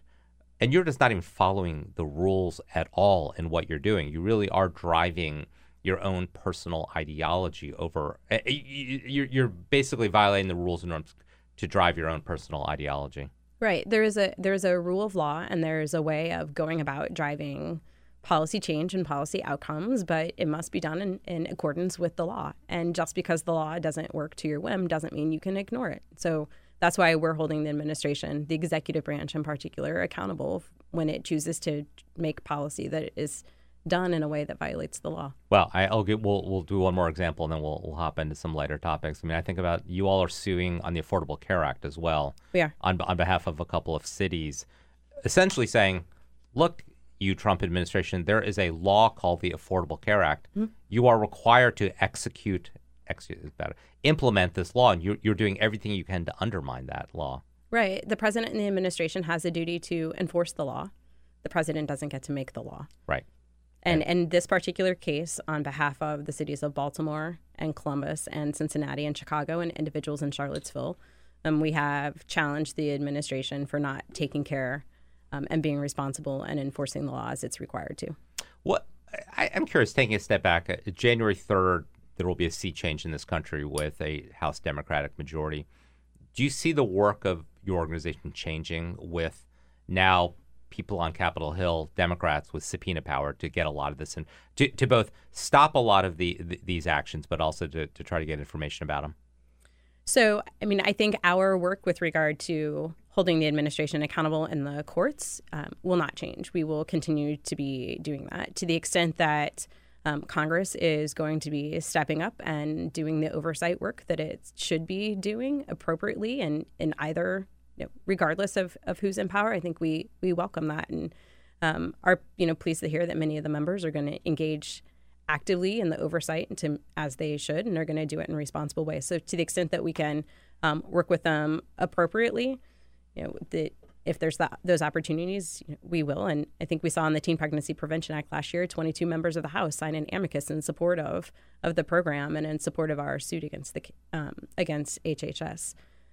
So, and earlier this week, I don't know if you saw Heidi Przybyla's piece on again on Congress doing oversight on yeah. the Teen Pregnancy Prevention Act. So I think those are both really good examples. Mr. Grijalva is another good example.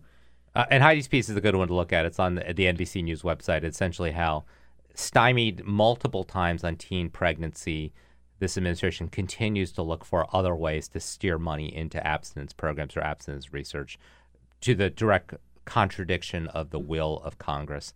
Uh, um, let me take another step back. I mean, we we've um, we've talked a lot about oversight. We've talked a lot about investigations. We talked a lot about lawsuits. Uh, the sad thing is, I, I, there's so many things. Like uh, you know, we could take back, we could take back the Senate, and they could do oversight, and we'd still have more. Th- I mean, there's there's it, mm-hmm. it's literally every single day. There's something else here. How, do you all make decisions about in this vast realm of improprieties and potential illegalities? Which ones you go after? I mean, so we're looking again for the unlawful actions that the administration has taken. Um, we work with partners throughout the community and cities across the country. We represent um, cities and counties from literally from coast to coast. And when we hear that the actions the administration has taken are harming individuals in the country, are harming the communities, as the teen, teen pregnancy prevention program changes did, um, as we've seen the State Department's efforts to redefine public charge in a way that they did unlawfully. I think we're going to make a determination about whether or not um, we're able to challenge those actions in court. If we can't challenge them in court for some reason, then I think we're going to look at are there other ways that we can bring public attention to the actions the administration has taken. Wouldn't it be great if they just followed the law and we could just all go out of business? Follow the law. Just, just follow, just follow the law. Just follow. is that so much? Is that Peter? Pretty low bar, Is that so much to ask? Just follow yeah. the law. It's it's it's one of the you know the list of rules you learn when you're in kindergarten. Follow the law. Well, we can stipulate that there's so much things that happen in this administration that they should simply follow the rules from kindergarten. Well, look, we we are in the um, holiday season, and and this is the last live show. I'm having my friends on we could go deep into a very dark place about this administration. Uh, but uh, you know, I want to sort of end on an upbeat note. What, what, what, what, what cheered you up this year about the world of politics? Uh, and as you look forward to 2019, what gives you hope? So, what cheered me up about the world of politics this year is just seeing the vast investment that people that may never have paid attention to politics in their communities and level of engagement are now. Um, it's you know their future it's all of our future and it was really nice to see i think the renewed passion and interest from um, people from all walks of life everywhere across the country um, i'm looking forward to 2019 i'm looking forward to congress taking its oversight responsibilities seriously i'm looking forward to a discussion about the start of discussions about the 2020 elections um, I'm cheered up by the colleagues I work with at Democracy Forward. It's a great organization with plug away, plug away. We're, we're okay. We're we're in the holiday season. I'm going to ask you for a, a, a non political cause, but obviously plug away on Democracy Forward. So, uh, Democracy Forward, great group of colleagues, best litigators I know, best people I know, next to the people I worked with at the Department of, of Labor. Course, that of course, will. That's that. That's a given. Um, and non political cause, yep. Fort DuPont Ice Arena. Fort DuPont Fort Ice DuPont Arena. Ice Arena. You have you. How many kids do you have playing hockey? One or just two? Two of my three, and the third only because he's not old enough to be on skates really yet. We'll say two and a half. There you go. he's got one foot on the ice. He he knows how to swing a hockey stick. So I, I am not a hockey player, although I know that people who commit to hockey, you you basically your life changes. Oh, I mean, the patterns of your life because it's all you about, learn how to stay warm in an ice rink. and it's all about ice time, and, and you get Yes. ice time at the oddest um, things. Um, Yes. Yeah. I, So Fort DuPont Ice Arena is a fantastic um, ice rink over in in Southeast. They embrace the community. It's not just about competitive hockey. Um, it's a culture of um, education and sportsmanship and embracing schools. They teach kids to skate as part of their PE programs. They run mentoring programs. Um, it is a it is a great great ice rink that is so much more about than just hockey. It's about the community. And it's amazing how hockey is, is actually sort of and i know this because i sat down with some folks from the nhl recently i mean they really are making a push to try to not only increase the diversity of the sport but also just to, to increase the number of people in particular in cities and in non-cold cities to embrace this sport and that just hasn't been the case You know what's really interesting? You talk about the NHL. One of the most exciting teams in the NHL is uh, in Nashville. Mm-hmm. Nashville. I mean, they love the NHL team in Nashville. You don't necessarily think of it as a hockey town. the Vegas Golden Knights. Like, Yeah. we could go. I mean, look, we could go Yeah. deep into hockey. No, I mean, look, I I split my time between DC and Seattle, and they are like wildly over the top crazy because they're getting the next uh, NHL uh, expansion team, and um, the big issue right now in Seattle, we're we're just going to diverge at this point now, uh, is what the name of the team should be. There And- really is only one answer, Chris.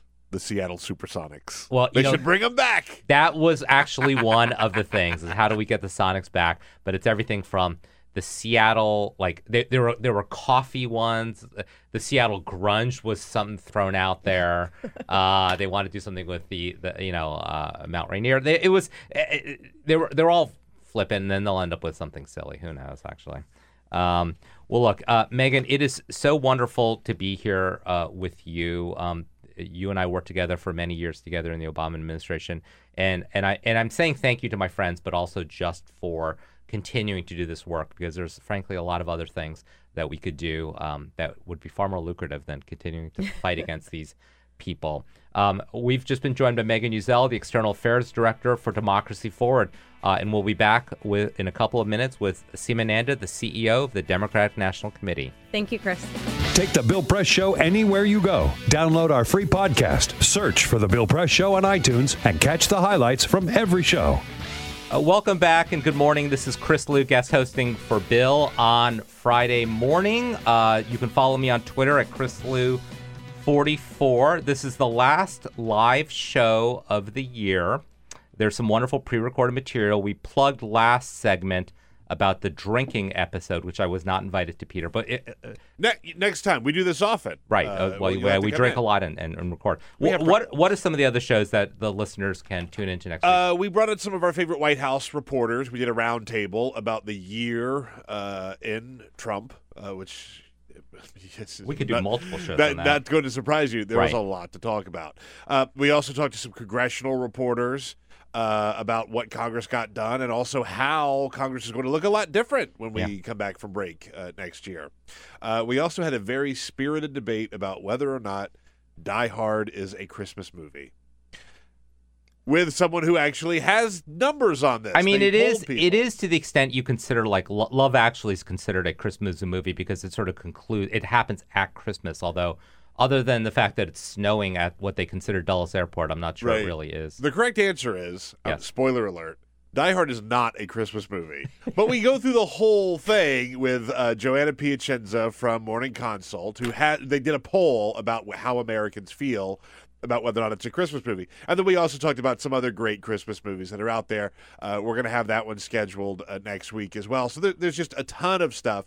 Make sure you're subscribed to our podcast. Yes. Just go to Apple Podcasts or anywhere that you get podcasts. If you're subscribed to the Bill Press Show, we'll just shoot it right out to you every morning as we put it live. It'll show up right there on your phone or your computer or your iPad or wherever you listen to your uh, your podcast. Wonderful. Well, thank you for that plug, and please follow the show on BP at BP Show on Twitter. So we're here with Seema Nanda, one of my favorite people. I actually said that I think to the last two people, but Seema really is one of my favorite people. He said it to me this morning. I did say it to too. I and uh, Seema is the CEO of the DNC, the Democratic National Committee. You can follow them on Twitter at the Democrats, and you can follow Seema on Twitter at Seema Nanda. I need to get Seema more followers. She's, you know, you've it's grown, but not as much as it should have. I, I should be tweeting more, Chris, but it is a pleasure to be with you today. Thank you. So Seema, I used to work for Seema. Seema was um, uh, the chief of staff at the Department of Labor when I was there. She has also been the executive vice president of the Leadership Conference on Civil Rights or Civil and Human Rights, and was also a longtime career attorney. Knows a lot about immigration, and we'll talk a little bit about immigration.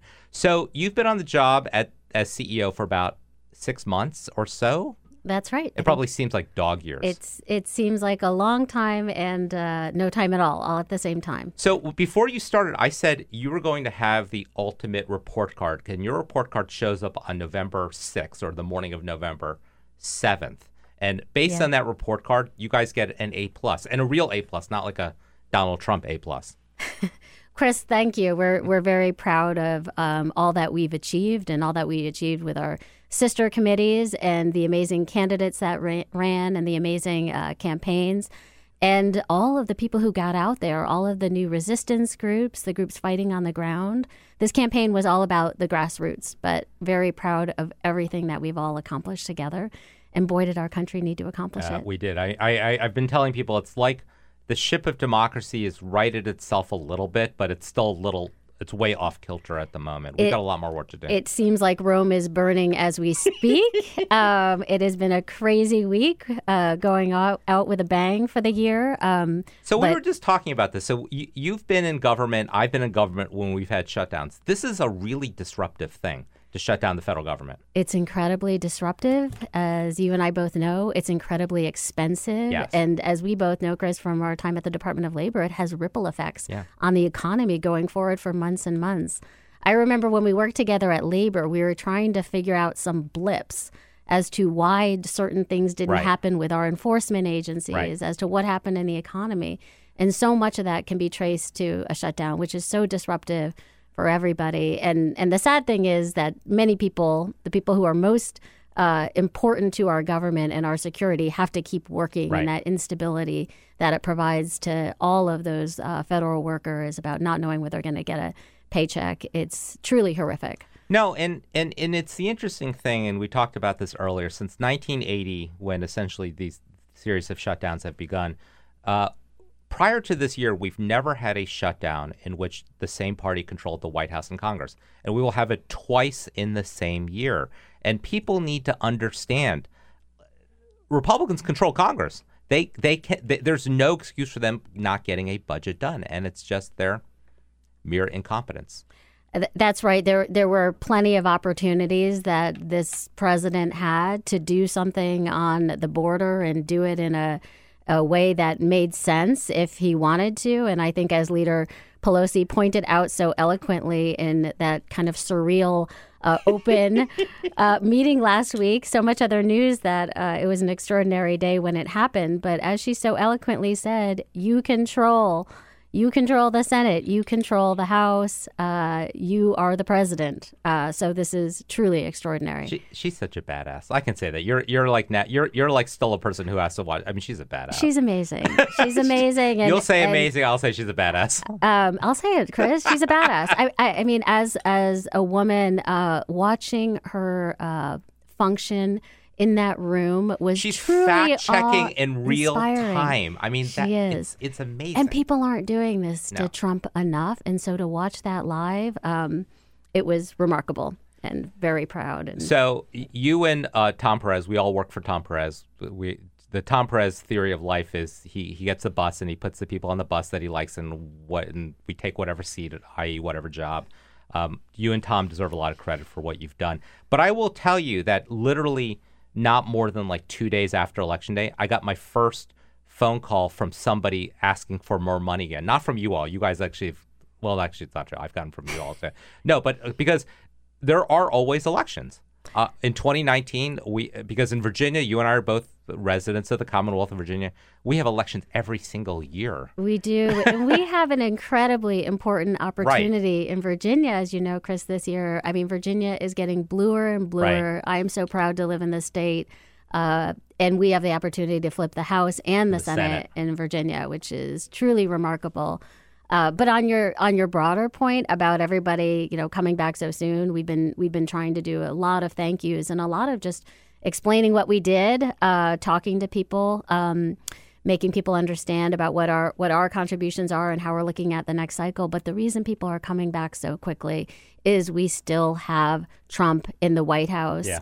Uh, we still uh, have a major hurdle to overcome in 2020 in getting him out. Um, and that work starts now, and he's been building. Uh, he has a $100 million war chest already, and we got to start tomorrow. Actually, we had to, we started last month. Yeah, but, but we're going to continue tomorrow.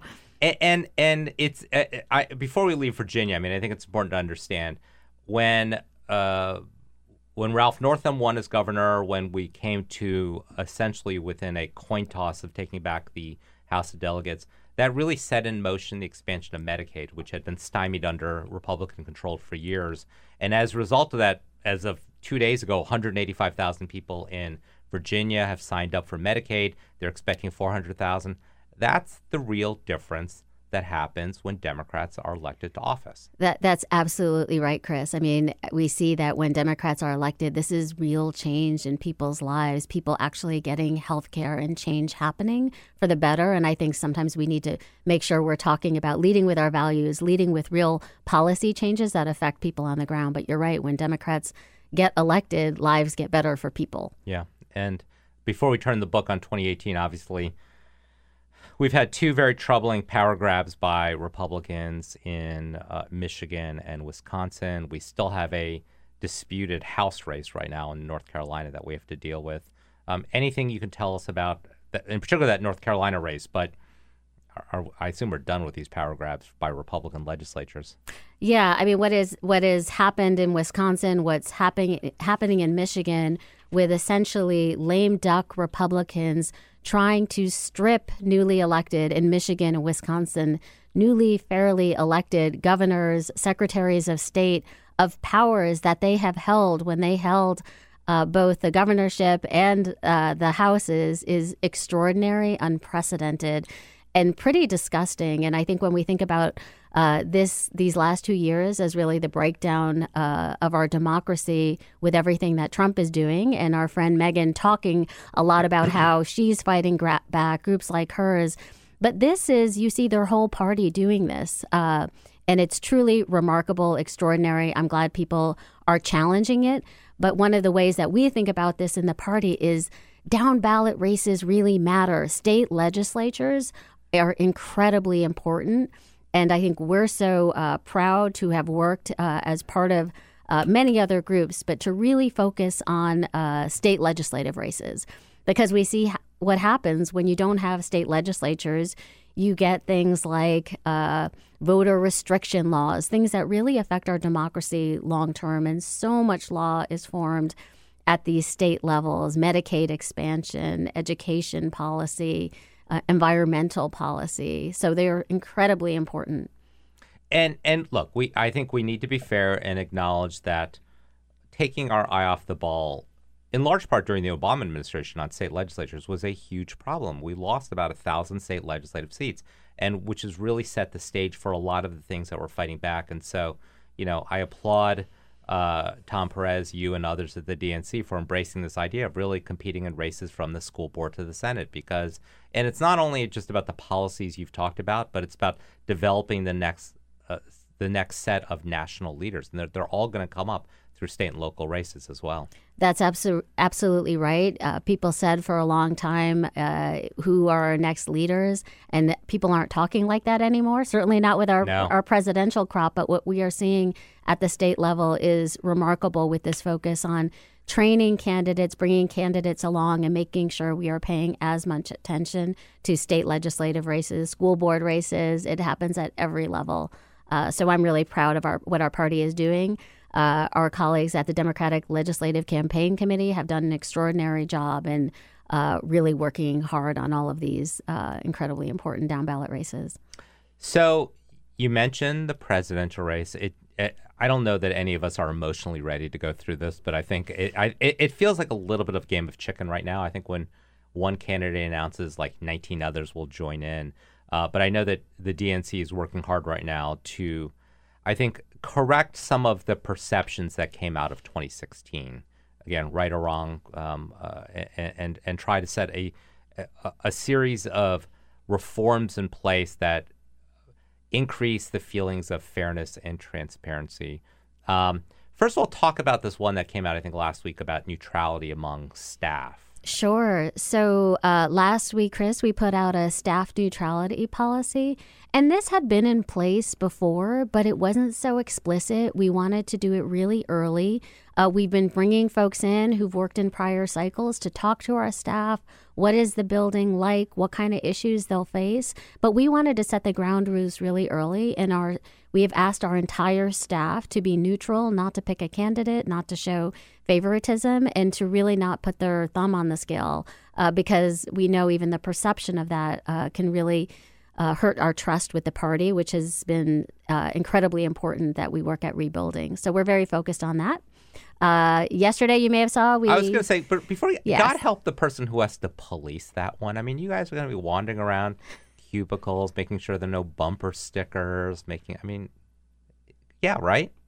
You, you're going to have to enforce all that. I mean, that's not easy to do, and I applaud you all for trying to do that. Uh, well, people tell stories in the building of how uh, Howard Dean would hear about something happening on social media and would be walking down the hallway geez. to having a talk with someone. So uh, there's gonna there's gonna be a lot of things that happen, and uh, we want to set forth early, you know, what those rules are, and then work, you know, work with our staff. We have an extraordinary staff, and uh, I have I have no doubt that they are up, up for this task, Chris. All right, I'm going to be monitoring all those guys on social media. So, um, all right. So yesterday, big announcement. Um, boy, we have to do presidential debates. I mean, my God, like it feels so long from away from now, but it's really not. I guess. Yeah, I, we, we announced yesterday that uh, we will be doing a, a total of about 12 debates, six in 19, six in 20.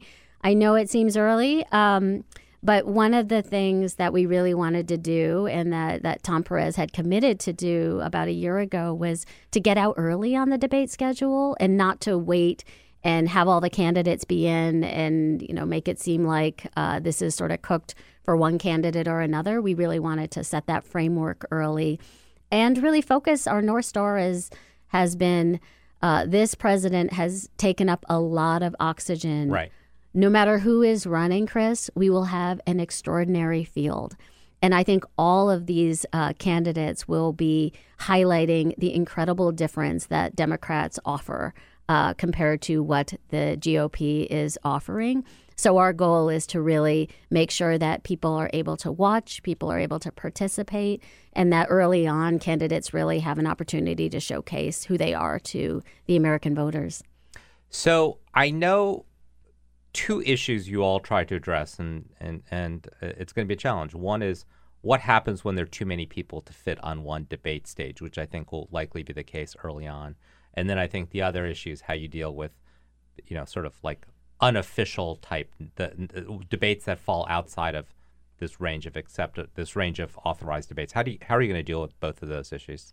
Sure. So so with the with the idea of how many candidates are running, there's still obviously a lot up in the air. We only have a, a few people in as of now, and so I don't think anyone really knows how big our field is is going to be.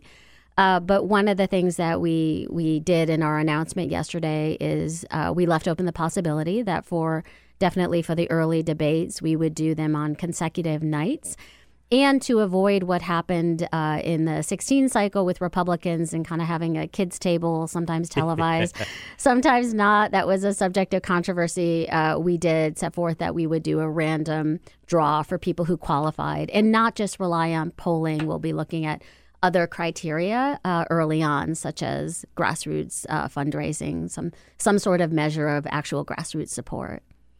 And then what about the issue when, you know, you've got some special interest group that says, "Hey, we're going to do our debate here.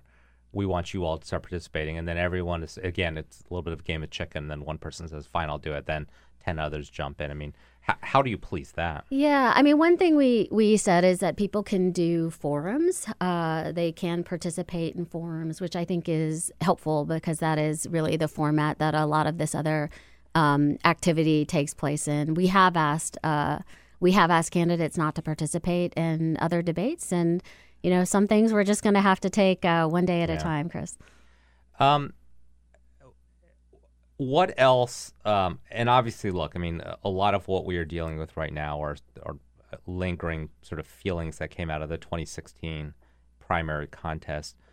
Other reforms on the horizon, uh, or, or, or these two things, what we're going to see at this point? So I, I think we'll be laying out some more about how we're going to go about things uh, in the 2020 cycle over the next coming months. I mean, our focus is really making sure that uh, we have a process where our candidates can navigate really well uh, with the support that we provide. And our focus at the DNC is, as you know, Chris, is really to make sure that our nominee has what they need to win. Uh, one thing uh, we don't think about enough is Trump uh, had really little. Yeah. Um, I mean, I think there were college students running a lot of his states, even some really key states. Um, but the RNC had a lot, uh, and they the their base had been investing in the RNC. They had uh, really sort of created a runway for whoever their nominee was, um, and Trump sort of got on that runway and was, you know, I don't want to talk, I don't want to get into all the reasons why he won, but he got on that runway, which he uh, certainly couldn't have won without that RNC support. So I think we're really focused on, you know, we expect a robust field, we expect an extraordinary uh, crop of candidates. Uh, we look forward to highlighting them, working with them, supporting them, but we're really focused on making sure that they have what they need when they are the eventual nominee, whoever that person is. I want to take a step back from talking about the DNC and more putting your hat on as somebody who knows a lot about immigration. We're we're, we're, we're about to shut down the federal government over an idiotic uh, demand over a wall. Uh, Yeah. and and and I and I always say this when I talk to people that I I, I think if if you put Democrats and Republicans in a room together, you know, uh, rational. uh, There there is a solution on immigration, and and I know that we as a party have pushed comprehensive immigration reform. Um, you know, we've also talked about border security, smart border security. I, I feel like what's happening right now in the country is we're, we're getting down to really sort of dumb solutions. I mean, this is the wall becomes a proxy for everything else. And you see the harshness of this administration's policies. I mean, we have a seven year old kid that was uh, died in, in custody. And, and I know that this has really become one of those sharp distinctions between the parties. And I think it's this in this era of kind of really polarized debate we can't find a rational solution. And I believe that there is a rational solution on this issue. I, I absolutely think there is a there are rational solutions on this issue, Chris. Um, th- what this administration is doing on uh, its immigration poli- policy is horrific. It's abhorrent. Uh, it is a violation of international law. Uh, some of it even gets lost in the news. I think it was just yesterday uh, where the administration said that people coming to the border uh, applying for asylum will now be waiting in Mexico, which is. Uh, uh, I think there will be a number of challenges on Right. that, um, both in terms of U.S. law as well as international law. But truly horrific policies uh, and the death of a seven year old girl in custody from dehydration is absolutely abhorrent. You even have an admission by this administration that they are not set up for children. Uh, that this is not the type of in, uh, individual they can support. I mean, truly abhorrent how long it took to come out, uh, but it is a terrible situation right now. And and to your point, I mean, we were so close We in are so close. 2013, right? I mean, uh, really close. And and in fact, I think the votes were there. Yes. Uh, if uh, it had just been put on the floor. No, I mean, look, the votes I, the votes were there in 2006. The votes were there in 2007, 2013. There is a bipartisan consensus on immigration that that that that deals with DACA, that deals with both legal immigration, that deals with undocumented people, that that that satisfies farm interests, business interests. There is a deal there. The problem right now is we've gotten into this. You have a president who is fear mongering on a caravan, who's coming up with simplistic solutions around a wall. Meanwhile, he himself is hiring, you know, um, undocumented workers at his own facilities. He's getting foreign workers in uh, for Mar-a-Lago, and, and and and it's hard in this this setting to have a rational debate about immigration, and it's just getting wrapped into so many other things. Yeah, I mean, Trump ran on the wall. He ran on a, a chant, uh, chants, build the wall and lock her up. Yes. Uh, and you know, we've we've seen where both of those things have gone. But I think what we've seen is in his increasing isolation, uh, and he's he's reeling right now. So. Uh, sort of going back on his agreement with this deal on um, funding the government and going back to the wall, I think is a last ditch attempt to sort of find someone, uh, find his base, because if he loses his base, there's really not a whole lot left. It is amazing if, if you know folks look at the timeline of how we've gotten to this shutdown. Uh, you know, we, we were sort of rehashing. I mean, we had the uh, Oval Office meeting uh, last week, or maybe two weeks ago, uh, where Trump basically said, I, am happy to shut down the government." Uh, then over the past week has basically pulled back from that, Senate basically passes a CR. Uh, everyone thinks that's fine. Right wing Ann Coulter, Drudge, others start killing Mark Meadows start killing Trump on this. Trump realizes, like, hey, I can't lose my base. Does a 180. Yes. Uh, and this is where we are that essentially cable news, uh, a right wing echo chamber, is what is driving us to a government shutdown. Yeah, I think he actually unfollowed uh, he did. Ann he Coulter. did follow Ann Coulter on. I mean, it's crazy. This is our president. I, to be Um, clear, I've never followed Ann Coulter, so I can't unfollow her. But I would, if I could, I would un- unfollow her. I followed her just to unfollow. Uh, just we should, we should tell all our listeners just follow her. not un- follow her, and then five seconds later unfollow, unfollow her, so it's a really good feeling. I, I think my young teenagers uh, probably engage in uh, less destructive yeah. social media behavior, but uh, truly a remarkable week. So we've got a, a, about a minute and a half left, and um, I, I'm trying to end since it's our last live show of the year, and on a more positive note. It's the time of giving. It's the time of sharing. We were laughing. There's a GoFundMe campaign to fund the wall. We would stipulate that is not a good way to give your resources. Um, anything that you know you want to plug that people should support um, either before the end of the year or the beginning of next year? Uh, well, it's been a pleasure. I was hoping we could at some point talk about movies because I believe deeply that Die Hard is a Christmas Uh-oh. movie. Uh-oh. Um, and I just want to come to the end of Die Hard. There is a scene where Bruce Willis, I think, hugs. there is a Christmas tree, and He there's do- a yes, reunion yes. with the wife. Yes. So, point number one. uh, We- We should have just gone there at the beginning. we right? should have. Um, you got all serious, but serious is good. There's there's big things happening in the world. So so first, I'll say you know uh, there it, it's unfortunate, but campaign season has Yep. has started already, and. Uh, really having people stay in. I think Republicans often get this intuitively that they have to stay in at all times. Money at the end is not the same as money at the beginning. Uh, I am a civil rights attorney at heart, funding groups like the Leadership Conference on Civil and Human Rights uh, and a whole bunch of other very worthy civil and human rights organizations. Uh, is always a good idea, and just giving lots of hugs to your family because we all need a break. Giving lots of hugs to your family, that's perhaps the best way to end this show. Seema Nanda, the CEO of the DNC, thank you so much for being uh, my guest today. I want to thank all of our guests. I want to thank the wonderful listeners. Uh, I want to wish everyone a, a Merry Christmas, a Happy New Year, uh, Happy Holidays, and please give generously to the causes that matter to you. This is the Bill Press Show.